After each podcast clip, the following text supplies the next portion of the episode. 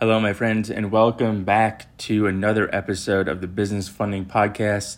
I'm Joe Nicolosi, founder of Startgate Capital, a business funding brokerage here out of Scottsdale, Arizona. And today's topic, I'm going to debunk the difference between a merchant cash advance and an actual business loan.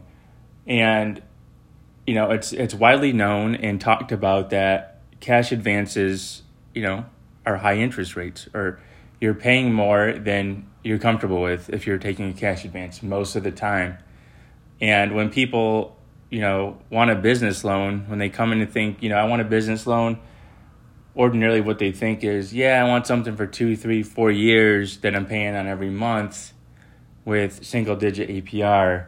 And if you're not qualifying at a traditional bank or through the SBA for a bank term loan, chances are you're never going to get that I mean, there's a 99% chance that you're going to need some other form of financing outside a bank, and that's where you go into the uh, alternative lending space, which, you know, mer- merchant cash advances, unsecured capital are uh, very common. It's, it's probably one of the most common used products for small business owners, uh, especially when they need fast money and they don't want to, you know, go through the wringer with credit, collateral, and uh, the whole nine yards as far as that goes.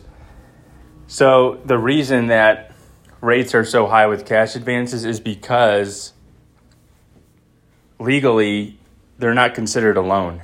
So Congress has it written that, you know, if, if you're taking out a business loan, you're not allowed to charge, you know, predatory rates for loans, but this is an advance. It's not a loan, it's an advance against your future revenue, aka your receivables that you got coming 30, 60, 90 days from now, but you want access to that capital so you could take advantage of other opportunities in the interim. So it has its place, you know. So often when when business owners come to me for financing, they don't really know their options and you know, when we take them toward a cash advance and I explain it to them, you know, the initial the initial reaction is they freak out. What do you mean I'm paying, you know, a 142, a 145 on capital, a 142, 145 factor rate means you're paying 42 or 45% on the capital you're borrowing. It could be over five months, six months, all the way up to 12 months, usually with a max term.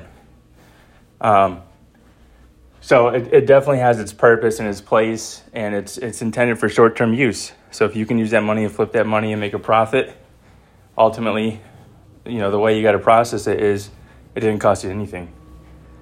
If you're able to flip that money and turn a profit over what you paid back, it didn't cost you a dime. You used to leverage someone else's money to catapult your business to another level. So that's that's the difference between a cash advance and a loan.